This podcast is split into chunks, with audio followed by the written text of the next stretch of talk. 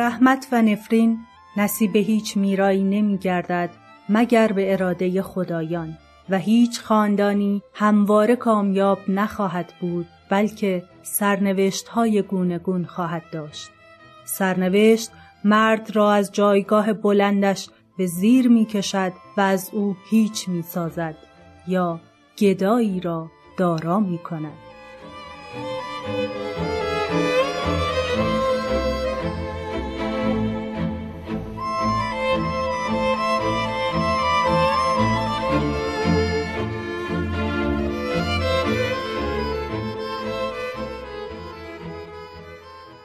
پادکست دراما رو میشنویم. من مرزه محمدزاده هستم و این پادکست رو با همراهی محمد امین اندلیبی تولید می‌کنیم. پادکست دراما راجع به هنر درام، تئاتر یا نمایشه که توی اون از تاریخ تئاتر میگیم و از اینکه چطور به وجود اومده و چه مسیری رو تا الان طی کرده.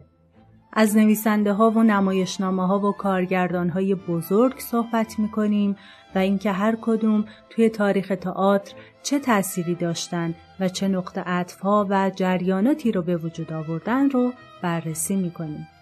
اگه به هنر تئاتر علاقه دارین و دوست دارین از تاریخ تئاتر بیشتر بدونین همراه ما باشین.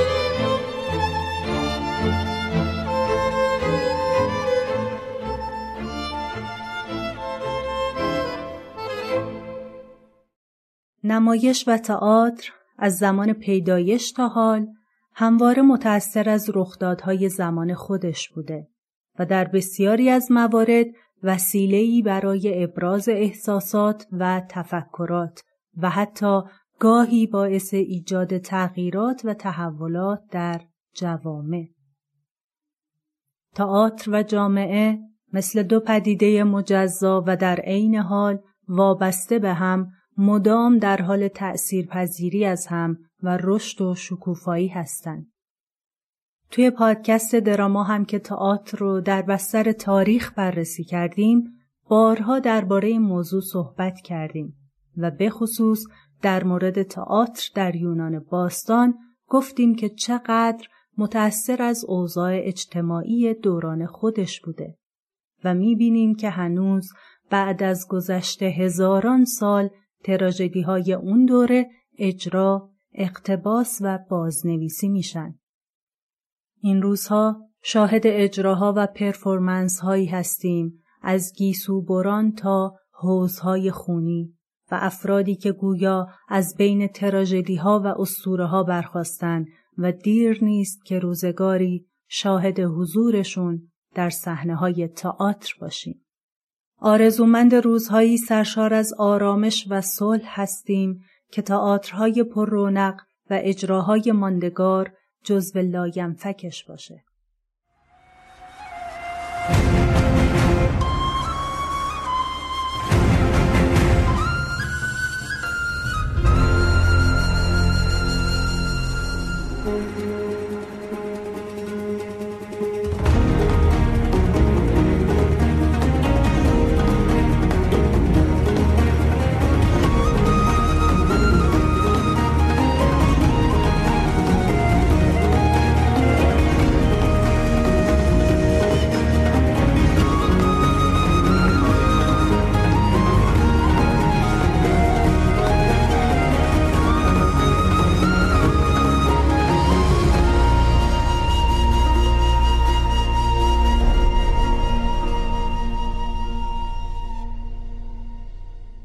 متنی که اول پادکست خوندم از نمایشنامه فرزندان هراکلس نوشته اوریپید بود.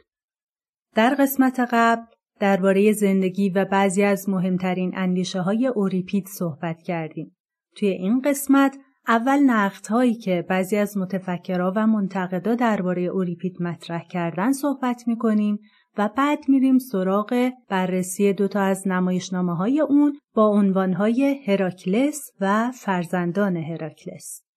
در طول تاریخ ادبیات جهان آثار اوریپید بارها از جنبه های مختلف بررسی شدند و منتقدا داوری های متفاوتی نسبت به نمایشنامه های اون داشتند.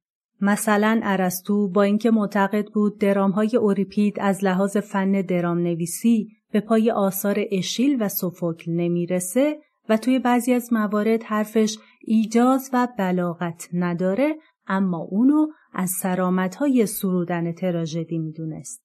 همینطور ارسطو در جواب کسایی که به اوریپید انتقاد کردند که چرا بیشتر تراژدیهاش رو با پایان دردناکی تموم کرده اینطور نوشته این شیوه خوب و درست است و مهمترین شاهد سخن آن است که در هنگام نمایش و مسابقه عمومی تراژدی هایی که از این نوع باشد اگر خوب پرداخته شده باشد از دیگر تراژدی ها شناخته می شود.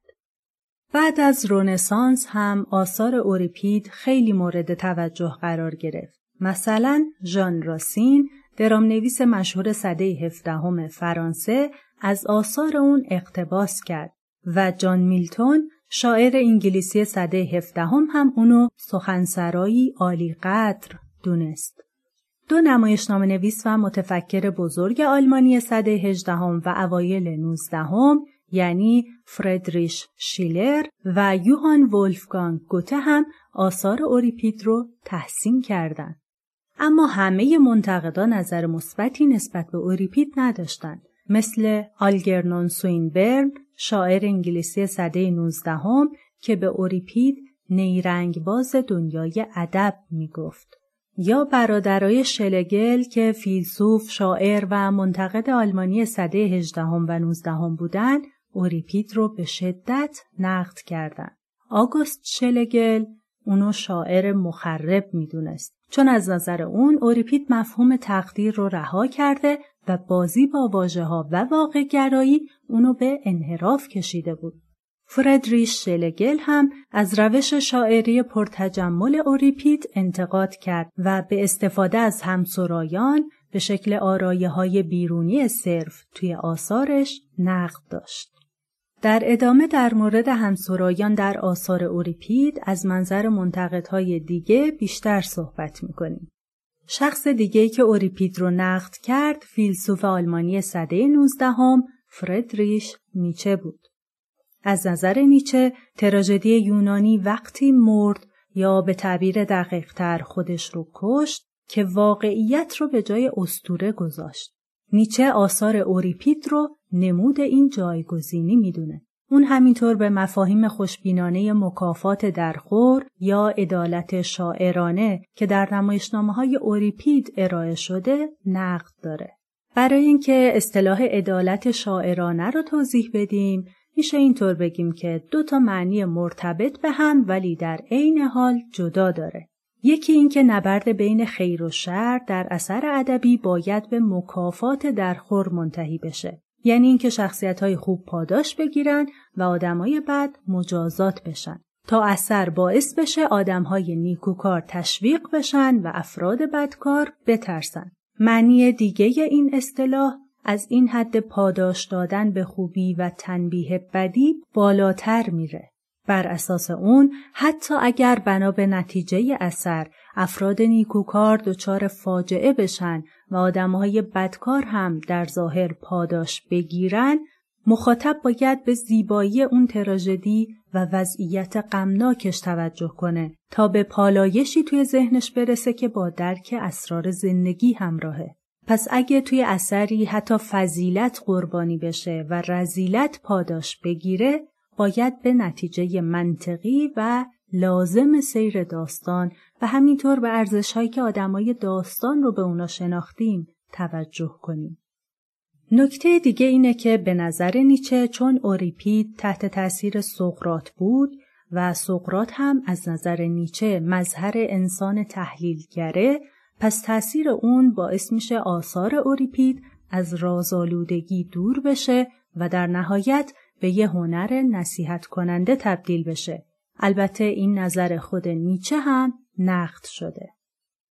از نظر اسکار براکت مورخ برجسته تئاتر اوریپید سیاه مشقهای زیادی انجام داده بود و به رشد کافی رسیده بود.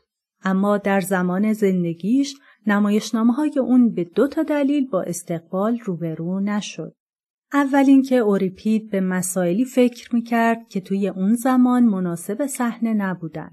مثل برخورد واقع گرایانه و زمینی که با انگیزه های روانی شخصیت های نمایشنامه هاش داشت که توی اون دوره این نگاه شایسته تراژدی نبود. همینطور اون ارزش های مرسوم روزگارش رو زیر سوال می برد. مثلا اکثر شخصیت های اوریپید در مورد دریافت خدایان از عدالت تردید دارند و توی آثارش اینطور به نظر می‌رسه که خدایان منشأ همه بدیها هستند نه سرچشمه خوبیها و انسانها بیشتر از خدایان برزش های اخلاقی احترام می‌ذارند و در نهایت این تصادفه که جهان رو رهبری می‌کنه. دومین دلیلی که براکت برای عدم محبوبیت اوریپید در زمانش میاره اینه که روش دراماتیک اوریپید همیشه روشن نیست. مثلا موضوعی که توی بیشتر تراژدی هاش باعث وحدت میشه فکر و اندیش است و چون مضمون اصلی آثارش به راحتی درک نمیشه پس هدف و مبنای کنش نمایشی آثارش بعضی وقتا مبهم میمونه. براکت این نکته رو هم میگه که خیلی از تراژدی های اوریپید با یه پیش درآمد به شکل تکگویی یا مونولوگ شروع میشن که خیلی ساده و بیلطف اتفاقای نمایشنامه رو خلاصه می‌کنه. ویلدورانت مورخ هم راجع به این مورد نوشته اوریپید به جای آنکه یک باره وارد وقایع شود و مقدمات آن را به تدریج و به شکل طبیعی در طی جریان داستان روشن سازد معمولا در مقدمه ای تصنعی و غیر طبیعی معلموار و گاه به زبان خدایان به توضیح و تفسیر می پردازد. از نظر براکت توی بعضی از نمایشنامه های اوریپید اپیزودها ارتباط منطقی با هم ندارن و بعضی وقتا فقط با یه دلیل خیلی جزئی به کلیت اثر مرتبط میشن. همینطور خدایان چند بار و فقط برای باز کردن گره یا پیشگویی کردن ظاهر میشن و نقش دیگه ای ندارن. با این حال به نظر براکت با اینکه تکنیک اوریپید معمولا مورد پسند نبود اما تمایلش به شخصیت پردازی، دیالوگ و لباس واقع گرایانه آثارش رو متعادل کرده بود. براکت تفاوت دیگه آثار اوریپید با کارهای اشیل و سوفوکل رو این مورد می‌دونه که اون برای موضوعات خودش اکثرا از اساتیر فرعی استفاده می‌کرد یا خیلی کم سراغ اسطوره های اصلی می‌رفت. بعضی از درام های اوریپید مثل یون، هلن و ایفیژنی در آولیس که به تراژدی کمدی و ملودرام نزدیک شده در صده های بعد در دوره‌ای که ارزش های قبلی یونانی رو به افول بود مورد استقبال قرار گرفت و از جنبه های احساساتی و ملودراماتیک آثارش خیلی تقلید شد. ویلدورانت هم در مورد تکنیک نمایشنامه نویسی اوریپید معتقده که اون حتی در مورد اتفاقی که همراه با قتل و خونریزی نباشه هم اغلب به جای اینکه وقایع رو مستقیم نشون بده فرستاده ای رو به صحنه میاره تا حوادث رو تعریف کنه که خب این تکنیک قبلا فقط برای صحنه های دارای خشونت استفاده می‌شد. دورانت هم مثل فردریش شلگل همسرایان درام های اوریپید رو نقد می‌کنه. چون شاعر به جای اینکه گروه همسرایان رو در جریان داستان شرکت بده اونا رو به جزء جداگانه ای تبدیل کرده که فقط حرفهای فیلسوفانه می‌زنن و یا رشته داستان رو با سرودهای غنایی قطع می‌کنن. این سرودها با اینکه همیشه خیلی زیبا هستند ولی بیشتر مواقع به داستان ربطی ندارن. اوریپید به جای اینکه عقاید خودش رو به واسطه اتفاقات و گفتگوها بگه با فلسفه پردازی روی صحنه تئاتر بلاغت و فلسفه تدریس می‌کنه و در مورد نظرات و افکار بحث می‌کنه. آندردوگن هم همسرایان نمایشنامه های اوریپید رو در حال تبدیل شدن به یک گروه همخانه تجملی می‌دونه که به حاشیه رونده شدن و فقط حضور صحنه‌ای دارند و گاهی که لازمه روی صحنه میان. دوگن نقطه قوت واقع گرایی اوریپید رو هم این می‌دونه که بازیگراش لباسهای ساده تری می پوشیدن، صورتکاشون واقعی تر بود و حرکت و جنبش بیشتری داشتن. یکی دیگه از مهمترین ویژگی های نمایشنامه های اوریپید اینه که بیشتر متکی به تصادف و شناسایی افراده. یکی از نمودهای این جنبه تصادفی هم دخالت خدایان در روند نمایشنامه است به خصوص در پایانبندی که توی بیشتر آثار اوریپید دیده میشه. در قسمت پنجم پادکست گفتیم که در نمایش یونان باستان یکی از وسایلی که توی صحنه استفاده می‌شد مکین یا مکینا بالاکش یا جرسقیلی بود که برای نشون دادن پرواز شخصیت ها یا معلق نگه داشتن اونا به کار می رفت که این شخصیت ها به ویژه خدایان بودند. استفاده بیش از حد از مکینا در نمایش های اواخر صده پنجم قبل از میلاد به خصوص توسط اوریپید که به خاطر نشون دادن ظهور خدایان برای به سرانجام رسوندن داستان انجام می‌شد باعث شد اصطلاح دئوس اکس مکینا به وجود بیاد که به معنی خدا از دل ماشین بود. البته به گفته دوگن این تمهید اوریپید یه ترفند هنری و فرمالیته بود چون اون به خدایان اعتقاد چندانی نداشت. بعدها اصطلاح خدا از دل ماشین برای پایانبندی های تقدیر شده یا از قبل طراحی شده استفاده شد که توی اونا مسائل در آخرین بخش نمایش به شکل معجزه آسایی حل و فصل می شد. مثل کشته شدن شخصیت منفی داستان بر اثر زلزله در نمایشنامه های ملودرام.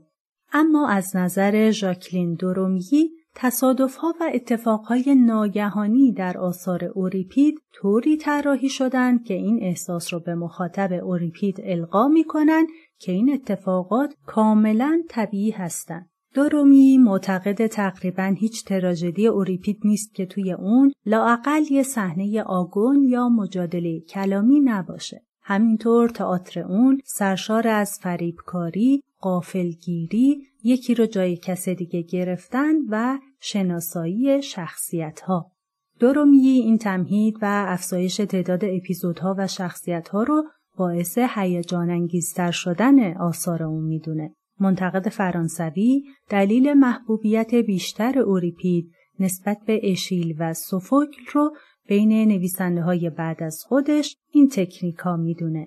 قرار دادن حوادث گوناگون در تراژدی ها، تغییرات در سرنوشت قهرمانان استوره‌ای، وارد کردن امور واقعی و معنوس زندگی در نمایشنامه، ابداع نمایشنامه های آمیخته از تراژدی و کمدی، به کار بردن قطعه های تنظامیز، وادار کردن شخصیت ها به صحبت با لحجه های آمیانه و ساده و ساختن آهنگ های جدید برای شعرهای همسرایان. از نظر درومیی تراژدی های اول اوریپید بیشتر جنبه کلاسیک دارند و معمولا تحت سلطه یه شخصیت بزرگ تراژیک مثل مدعا یا هکوبا هستند. اما هرچی جلوتر میریم تنوع و نوآوری در درامهای اوریپید بیشتر میشه.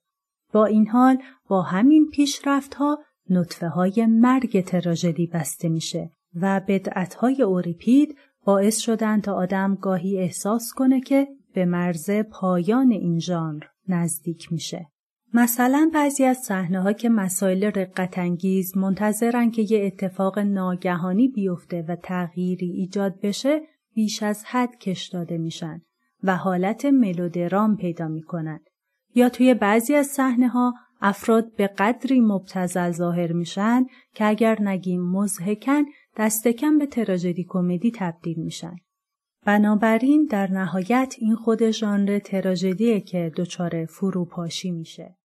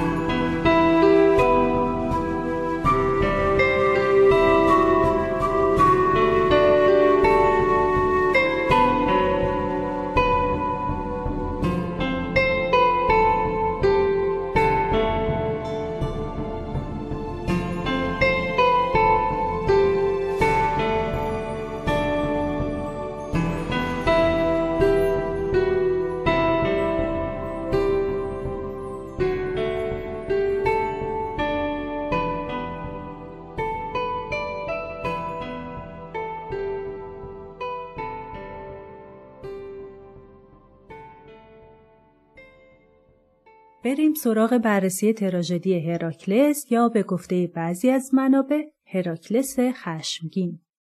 در قسمت یازدهم پادکست دراما که تراژدی زنان تراخیس نوشته سوفوکل رو بررسی کردیم درباره شخصیت استورهی هراکلس صحبت کردیم که برای درک بهتر ادامه مطالب این قسمت پیشنهاد می‌کنم حتما اونو گوش کنیم. بر اساس منابع اوریپید چند تا تراژدی رو به استوره هراکلس اختصاص داد. از جمله تترالوژی یا چهارگانه زنان کرت یا کرتیان، آلکمایون در پسوفیس، تلفوس و آلسست که از بین اونا فقط آلسست باقی مونده و دو نمایشنامه هراکلس و فرزندان هراکلس. زمان نوشته شدن و نمایش تراژدی هراکلس درست معلوم نیست. اما به نظر می‌رسه بین سالهای 421 تا 415 قبل از میلاد نوشته شده باشه. در قسمت یازدهم اشاره کردیم که هراکلس با اجبار و به دستور اوروستئوس شاه مکنای و آرگوس دوازده خان یا مأموریت رو انجام داد. بر اساس روایت استورهی که گویا مد نظر اوریپید هم بوده، هراکلس وقتی که برای آخرین مأموریتش می‌خواست به جهان زیرزمینی مردگان یعنی هادس بره، همسرش مگارا، شاه دخت تب که بزرگترین دختر کرئون بود و همینطور فرزندانش رو پیش پدرخوندهش آمفیتریون در شهر تب گذاشت. توی قسمت شانزدهم هم اشاره کردیم که طبق بعضی از روایت ها وقتی هراکلس رفته بود کسی به اسم لوکوس به تب حمله کرد و کرئون رو کشت و حکومت رو غصب کرد. لوکوس که مطمئن بود هراکلس در هادس مرده تصمیم گرفت خونوادش رو هم بکشه تا بعدها کسی نباشه که ازش انتقام بگیره. تراژدی هراکلس اوریپید از اینجا شروع میشه. خونواده هراکلس دور محراب زئوس جمع شدن و آمفیتریون به معبد پناه آورده به امید اینکه فرزند خوندش هراکلس برگرده و از فاجعه جلوگیری کنه. اما مگارا امیدی نداره و تصمیم می‌گیره برای کوتاه کردن زمان انتظار این مرگ حتمی معبد رو ترک کنه. لوکوس می‌رسه و دستور میده که دور محراب حلقه ای از آتیش روشن کنند تا قربانیا بدون اینکه دست کسی بهشون بخوره کشته بشن. همسرایان که گروهی از پیرمردهای اهل تب هستن با وجود اینکه از نظر جسمی ضعیفن برای دفاع از قربانی ها آماده نبرد میشن. اما مگارا آمفیتریون رو متقاعد می‌کنه که بهتره به جای خفه شدن بین شعله های آتیش قهرمانانه بمیرن. بنابراین از لوکوس درخواست می‌کنه که بهشون اجازه بده تا برای آخرین بار به خونه برن و آماده مرگ بشن. لوکوس هم بی احتیاطی می‌کنه و بهشون اجازه میده. در ادامه خانواده هراکلس لباس عزا می پوشن و در حالی که از مرگ می ترسن با امید کمی که دارن باز هم منتظر برگشتن هراکلس میمونن. ناگهان هراکلس از راه می‌رسه. اون با شنیدن ماجرا تصمیم می‌گیره لوکوس و اطرافیانش رو به سزای اعمالشون برسونه. آمفیتریون در عین حال که با انتقام موافقه اما به هراکلس پیشنهاد میده که برای اینکه شهر رو بر ضد خودش تحریک نکنه بهتر وقتی لوکوس رو بکشه که میاد سراغ خونوادش. قهرمان هم قبول می‌کنه و خوشحال وارد خونه میشه.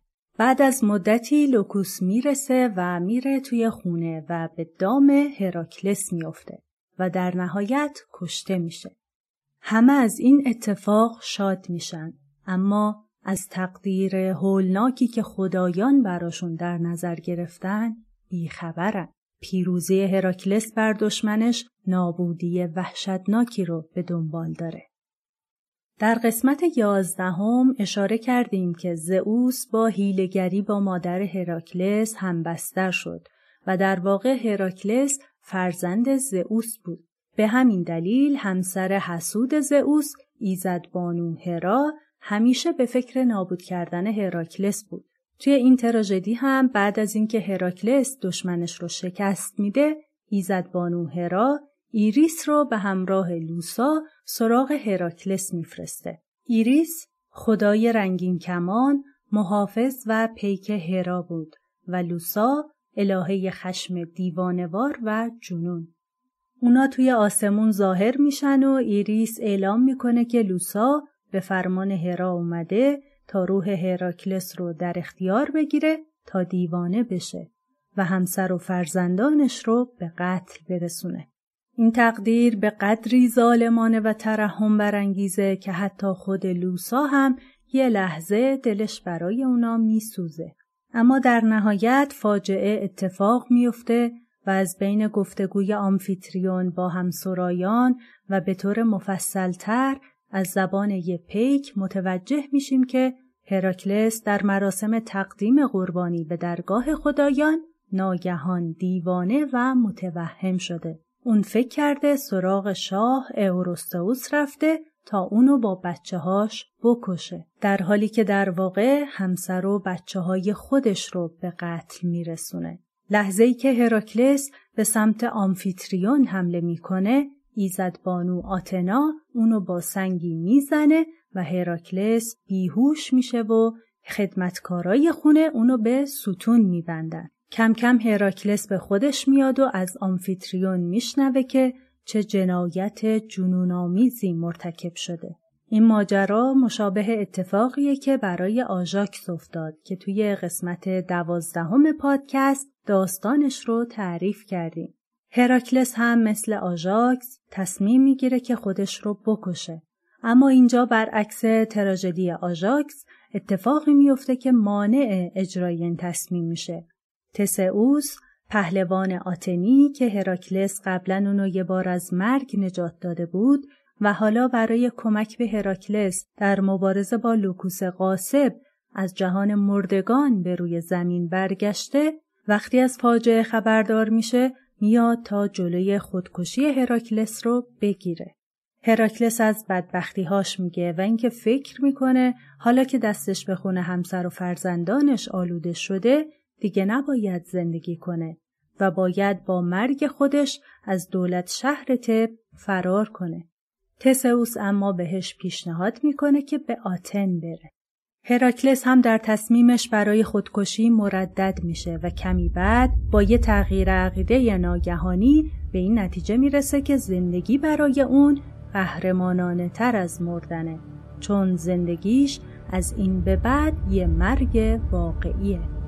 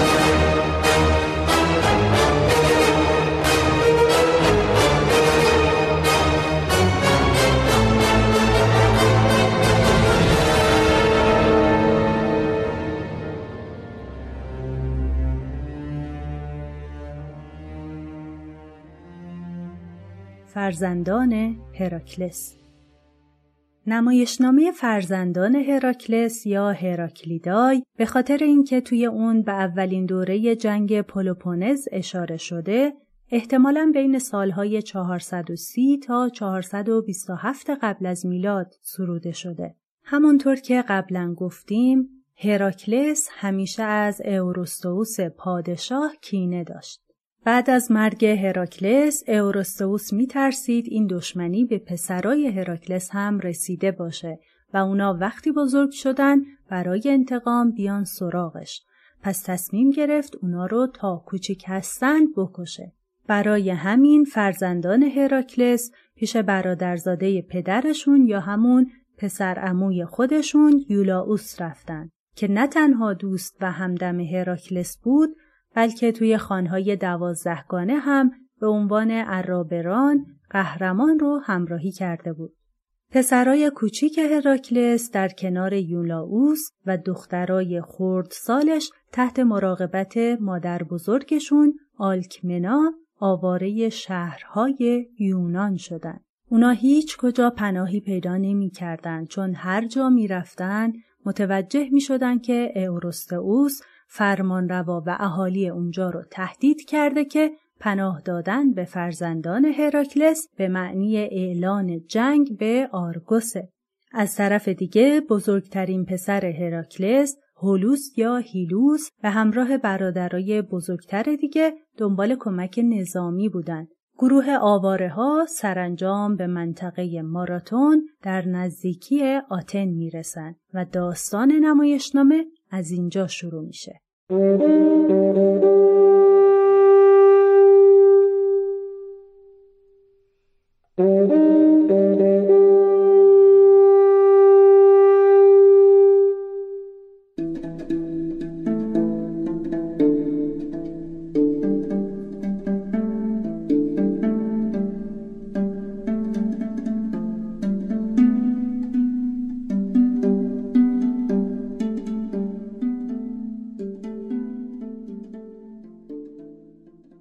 اول خانواده هراکلس رو می‌بینیم که برای فریادخواهی به معبد زئوس پناه بردن.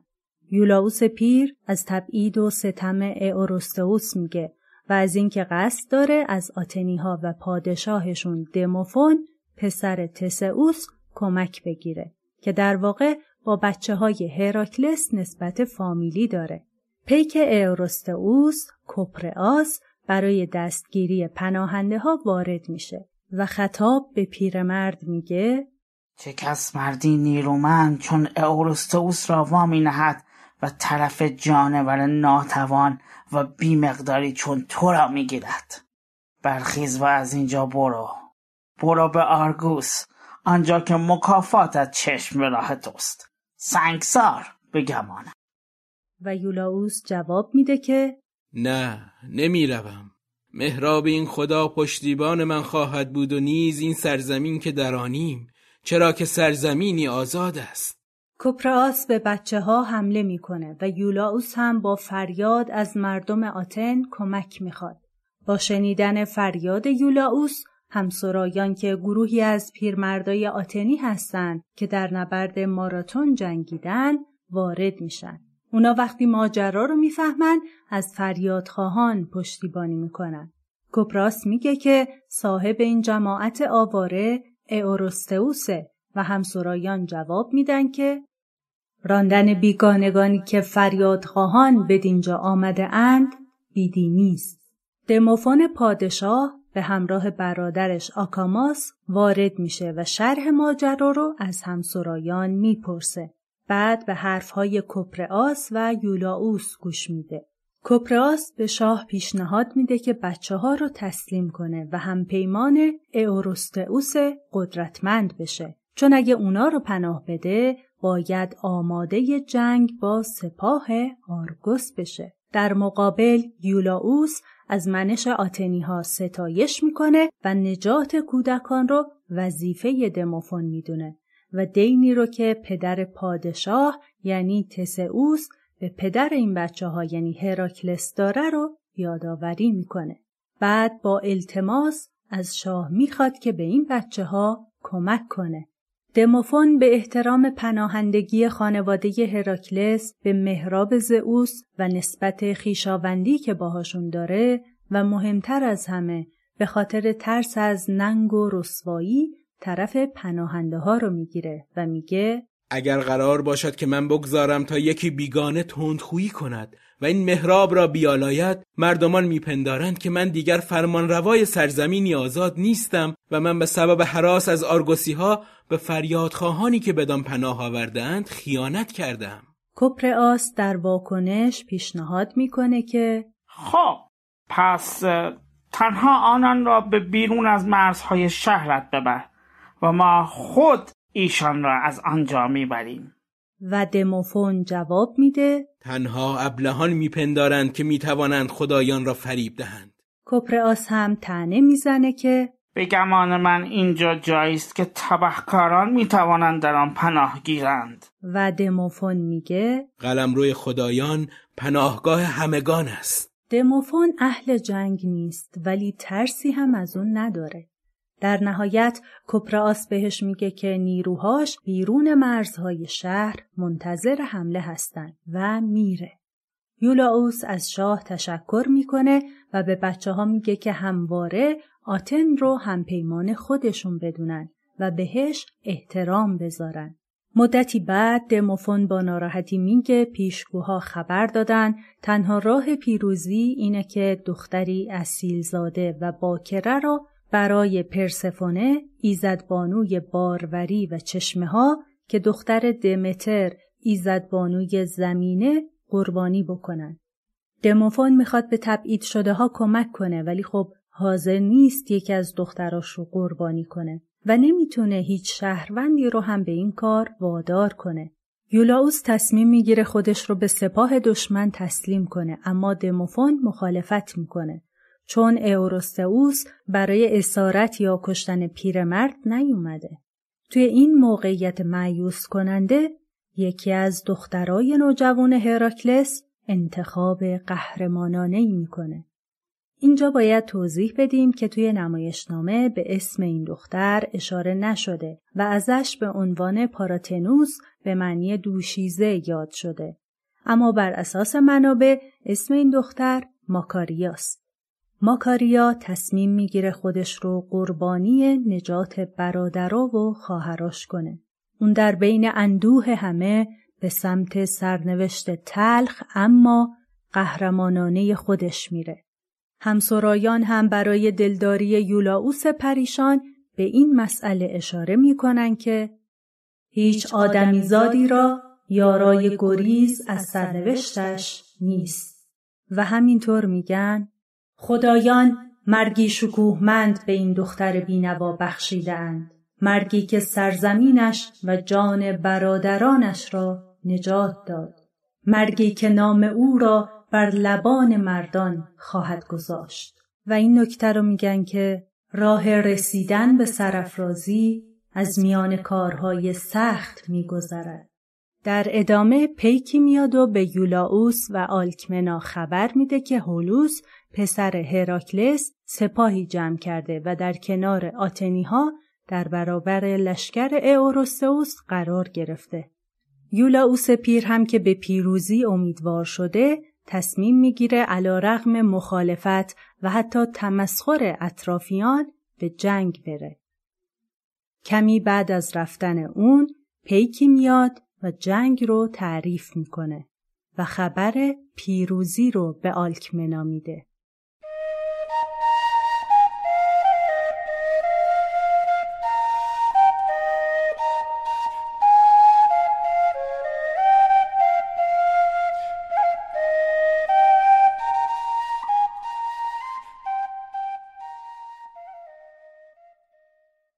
قبلا اشاره کردیم که توی خیلی از آثار اوریپید دخالت معجزاسای خدایان رو در داستان می‌بینیم. اینجا هم پیک خبر میده که یولاوس به درگاه خدایان به ویژه ایزدبانوی جوانی هبه و زئوس دعا کرد و خواست که فقط یک روز جوان بشه تا انتقامش را از دشمنا بگیره. ناگهان دو ستاره بالای گردون یولاوس ظاهر میشن که یکیشون هراکلسه که از دنیای دیگه اومده و اون یکی هبه هست. اونا به پیرمرد قدرت جوونی میدن تا بتونه اورستوس رو که در حال فراره دستگیر کنه. در ادامه می‌بینیم که یولاوس اورستوس رو پیش آلکمنا فرستاده تا این زن سرنوشت شاه شکست خورده رو تعیین کنه. آلکمنا که به شدت به فکر انتقامه با وجود اینکه همسرایان بهش گوشزد می‌کنن که طبق قانون آتن دشمنی که زنده در جنگ اسیر شده از مرگ معاف میشه مصممه که اورستوس رو بکشه. اورستوس از خودش دفاع می‌کنه و میگه که خواست ایزد بانو هرا بوده و مصالح عمومی رو مطرح می‌کنه. اما آلکمنا به این گفته ها توجه نمی‌کنه و قانون آتن رو نقض می‌کنه و فرمان میده مرد رو بکشن. اورستوس هم در آستانه مرگ پیشگویی می‌کنه که پسران هراکلس دشمن آتن میشن و اونو تسخیر می‌کنن. مفسران این گفته رو اشارهی به جنگ پلوپونز تعبیر کردن. سرانجام اورستوس رو بیرون می‌برن تا به کیفر جنایتهاش برسونن.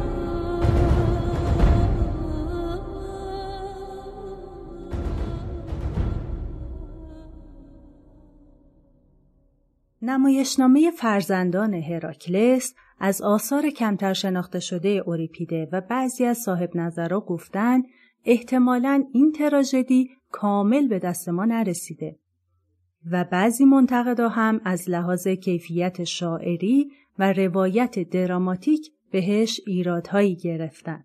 با این حال این اثر هم مورد توجه هنرمندای صده های بعد قرار گرفت و مثلا ژان فرانسوا مارمونتل مورخ و نویسنده فرانسوی سده هجدهم هم در سال 1752 نمایشنامه‌ای به اسم پسران هراکلس رو از اوریپید اقتباس کرد.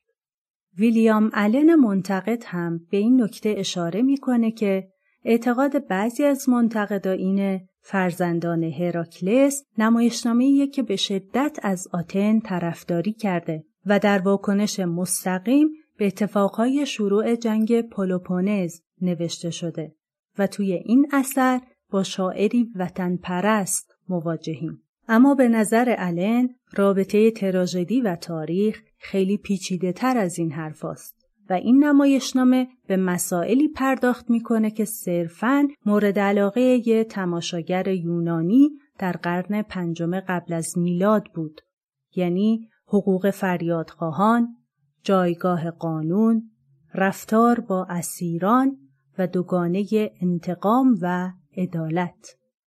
اوریپید به وضوح میگه که همه افسانه های سنتی که به خدایان اعمال ناروایی رو نسبت میدن افسانه های مبتزلی هستند.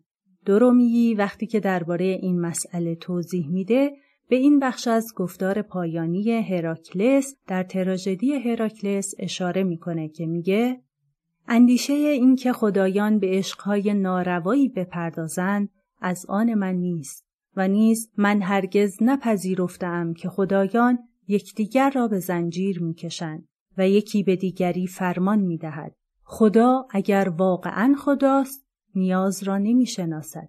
هر داستانی که خلاف این را بگوید ابداع نفرتانگیز شاعران است. بنابراین از نظر درومیی اوریپید بیشتر شهامت تقیانگری داره تا لامذهبی و به ایمانش در مرحله اول حال و هوای فلسفی داده و بعد بهش جنبه اخلاقی اضافه کرده. همینطور هراکلس قربانی جنونی که منشأ آسمونی داره ولی با اینکه از شدت رنج از پادر میاد شهامت تحمل رنجهاش رو داره و میگه می‌خواهم در برابر وسوسه مرگ مقاومت کنم. درومیی در مورد آثاری از اوریپید مثل این دو نمایشنامه اینطور نظر میده که شاعر یونانی توی خیلی از آثارش کودکانی رو روی صحنه آورده که مورد ترحم هستند یعنی کودکانی رها شده، تهدید شده و یا کشته شده. همینطور تقریبا در نصف نمایشنامه هاش سالمندانی رو نشون میده که از بار گذر سالها و فشار بدبختی ها خورد شدن و قربانی توهین ها و خشونت هایی هستند که در برابرشون قادر به دفاع نیستند. از نظر منتقد فرانسوی این تمهید بیشتر از به نمایش گذاشتن پرسوناش های رقت انگیز هنر به نمایش گذاشتن موقعیت های رقت انگیزه. صحنه هایی رو می‌بینیم که در اون در حضور قربانی بحث هایی انجام میشه که باید سرنوشتش رو رقم بزنه.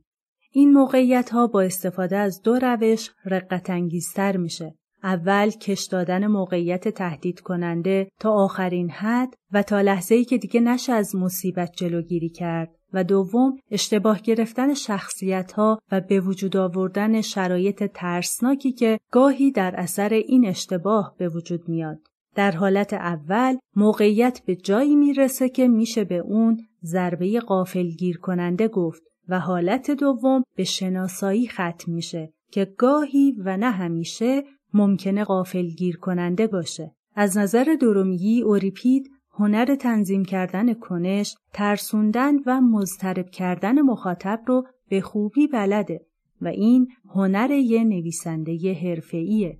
ساده ترین حالت این تمهیدها هم وقتیه که کسی انتظار نجات دهنده ای رو می‌کشه و منجی به قدری تأخیر داره که شخص ناامید میشه اما ناگهان وقتی که دیگه کسی باور نمی‌کنه نجات دهنده ای بیاد اون وارد میشه. مثلا توی نمایشنامه هراکلس در لحظه که بعد از شکوه ها، امیدها و التماس ها آمفیتریون نتیجه می‌گیره که پسرش رو بیهوده صدا می‌کنه و از مرگ گریزی نیست هراکلس سر می‌رسه و خانوادش رو نجات میده. در پایان بخشهایی از دیالوگ ماکاریای جوان و دلاور رو درباره دلایلش برای پذیرش مرگ با ترجمه دکتر غلامرضا شهبازی براتون می‌خونم.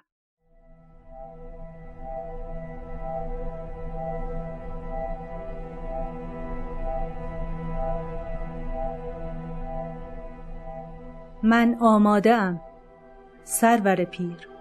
آماده ام تا به خواست خیش قربانی شوم و در این راه جان دهم.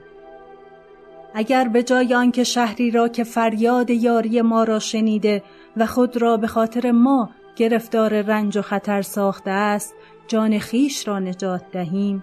چه دلیلی داریم که بر زبان آوریم؟ نه ما نمی توانیم چنین کنیم. اگر ما در جامعه فریاد خواهان کنار محرابهای خدایان بنشینیم و مانند بزدلان شیون کنیم مایی که به راستی فرزندان مردی چنان بزرگیم مردمان بر ما میخندند. پس بهتران نیست که بمیرم تا رعب و وحشت سرنوشتی را که سزاواران نیستم تا باورم؟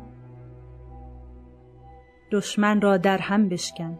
من به دلخواه خیش و بی آنکه کسی مرا بدین کار وادارد جان خیش را می دهم. و خواهان مرگم نه تنها به خاطر برادرانم که به خاطر خودم زیرا من این چیز بی همتا را دریافتم که اگر دلباخته زندگیم نباشم به مرگی شکوهمند خواهم مرد.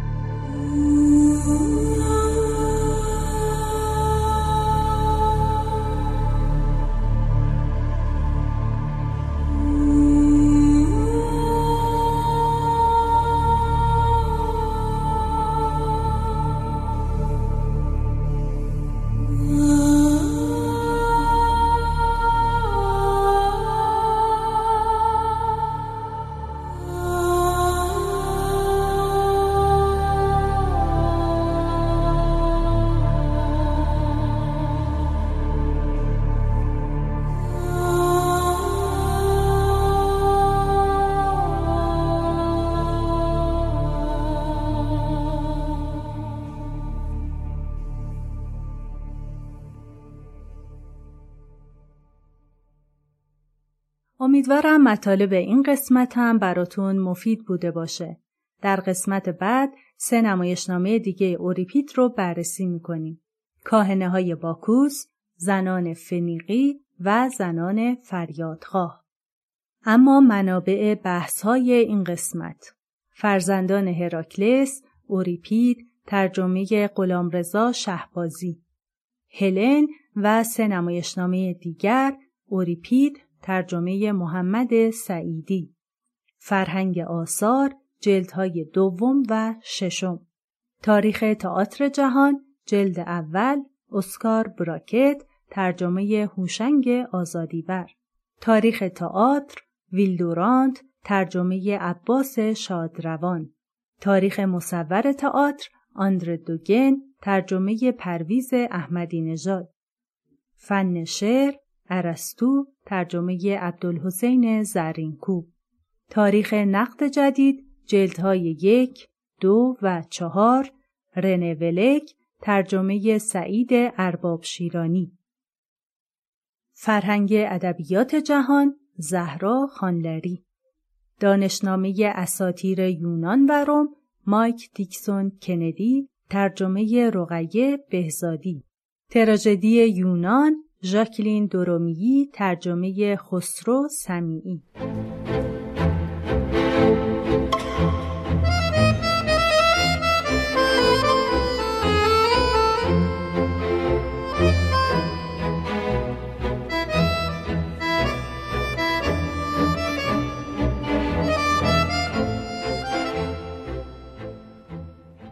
ممنون از اینکه توی این قسمت هم همراهمون بودیم.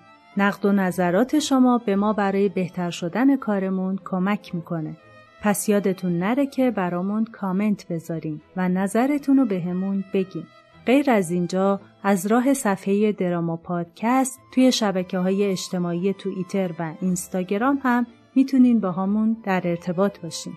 مطالب و عکس های تکمیلی هر اپیزود و live های ما در مورد مباحث تکمیلی رو هم از صفحه اینستاگراممون می‌تونین دنبال کنید.